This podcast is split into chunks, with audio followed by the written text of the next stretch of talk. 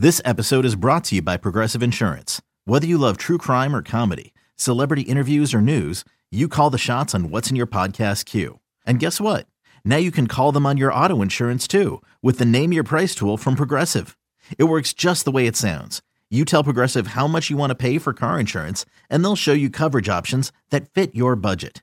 Get your quote today at progressive.com to join the over 28 million drivers who trust Progressive. Progressive Casualty Insurance Company and Affiliates. Price and coverage match limited by state law. The Indians taking on the Rangers. Terry Francona back in the Cleveland dugout after missing Tuesday's game. He was hospitalized due to lightheadedness and a rapid heartbeat. We pick up the action, bottom one, scoreless game. Francisco Lindor facing Yu Darvish. Line drive base hit right field. Kipnis coming around third. They're going to wave him home. And Choo will make no throw. The Indians take a 1 0 lead. Francisco Lindor's 37th run batted in on the year. Now the 1 1. Brantley, ground ball base hit up the middle into center. That'll score Kipnis. On his way to third is Frankie Lindor. And Michael Brantley makes it a 2 0 ball game. He delivers. A swing and a shot into right field. There's a base hit. Lindor scores. Encarnacion around second. Going to third. He'll make it in a rundown between first and second. Ramirez is tagged out. He runs himself into a critical out.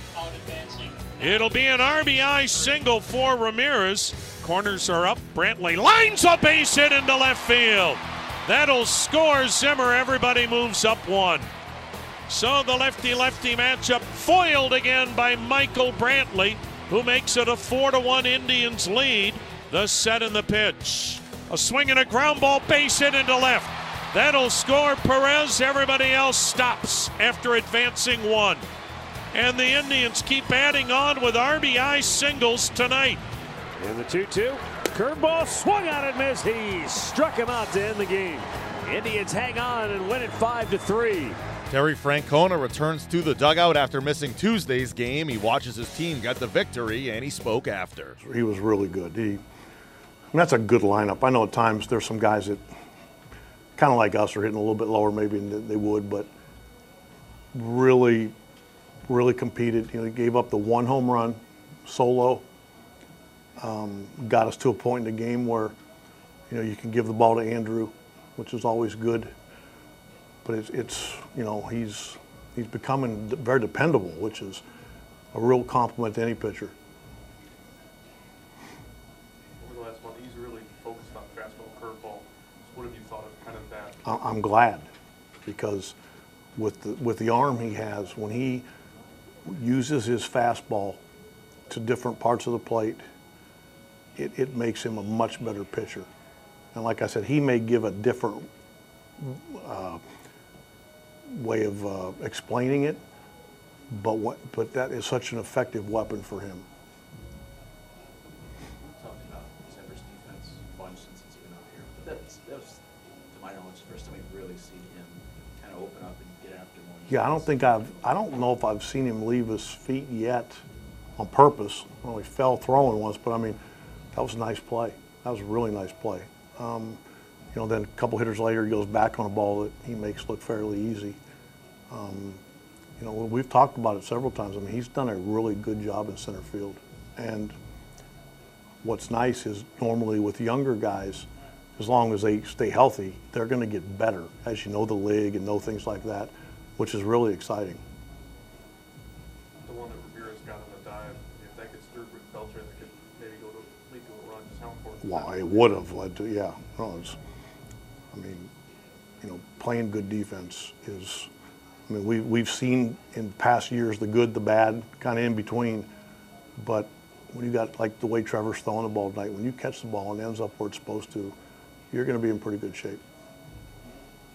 Terry, I know it's nice to win any night, but after, you know, you've had a couple of rocky nights, how nice is it to see everybody shaking hands, hearing music play? I've, I, I don't care what your vantage point is, sitting on TV or here, I, you know, I, I always want us to win. I mean, you know, it's, that's, we show up at whatever, 10:30, 11 o'clock, the idea is to win. Um, I don't care if you feel good or bad or in between, it's, it's all, that's why we're here. Any concern about Cody Wow, I mean, he's had he's given up some runs. I do. I think his curveball actually is back to what it was early in the year. You know, last night he probably threw a pitch he shouldn't have or didn't need to to Beltre because he was throwing the ball really well. Um, tonight, Andrus Andrus is what seven for nine off of him now, and the next run is a we, you know we're not defending the stone base. So sometimes there's things that it's more than just. You know, you saw how he, he got out the Chirinos, who was really swinging about well. I think sometimes when the score is the way it is, you're going to give up an occasional run that if you're holding them on, that, that wouldn't score. What was the thought process going to him the next third night in a row? Yeah, but f- four runs we, we usually do, and I wanted him to have a little bit of wiggle room, and I'd rather him be down tomorrow for a noon game than because we got a lot of baseball this weekend. Just thought it'd be, I really wanted to kind of, if we're going to give him a blow, I wanted it to be tomorrow. Trevor Bauer notches the win, going six and a third frames, allowing one run. It's been nice. Like it doesn't get hit hard, doesn't get hit a whole lot at all. So uh, definitely happy with that. I think it's helped minimize some of the hard contact, um, just because I have a more of a wider speed differential. Um, but I mean, it's always been my best pitch. It's, I mean, it's, it's never really gotten hit. So um, kind of to be expected throwing it more that it wouldn't, you know, those results would hold. But very nice to see them stay true to what should happen. Was that kind of the approach with Mazara in the sixth? Just best pitch over and over and over? Yeah, uh, it's my best pitch, and he performs poorly uh, traditionally on it. Um, also, in that situation, if I walk him, I'm not concerned about it. Given I have Lucroy on deck, I know I can make pitches to Lucroy. Um, you know, I've had that situation a couple times this year, and I've ended up walking the guy. I think I had it against the Dodgers and walked. Uh, I forget it was a lefty. I forget which one of their lefties was up, but um, you know, thankfully it worked out. Trevor, what kind of led, about a month ago, what kind of led to that decision to narrow uh, your, to the fastball curveball? Was there conversation with, you know, Roberto? Was it, you know, what, what sort of led to that?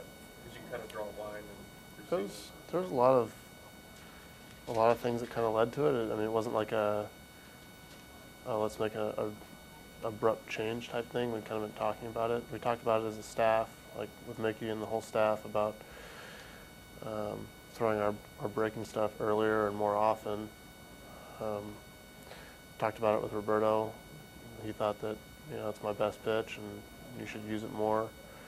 Um, I've always felt like I was most effective when I throw like 40 to 50 percent fastballs and use more off-speed stuff. But when I was doing that early in the year, my cutter and my changeup are hard, so they're just kind of like slightly slower fastballs. So I didn't really have like an off-speed pitch besides my curveball. So mostly like all those things combined, kind of, you know, when we had the meeting as a staff and kind of talked about each individual, like what we uh, what we each need to do to be more successful. Um, that was one of the decisions that was made then. Up next, the series against the Rangers concludes on Thursday with Corey Kluber on the hill.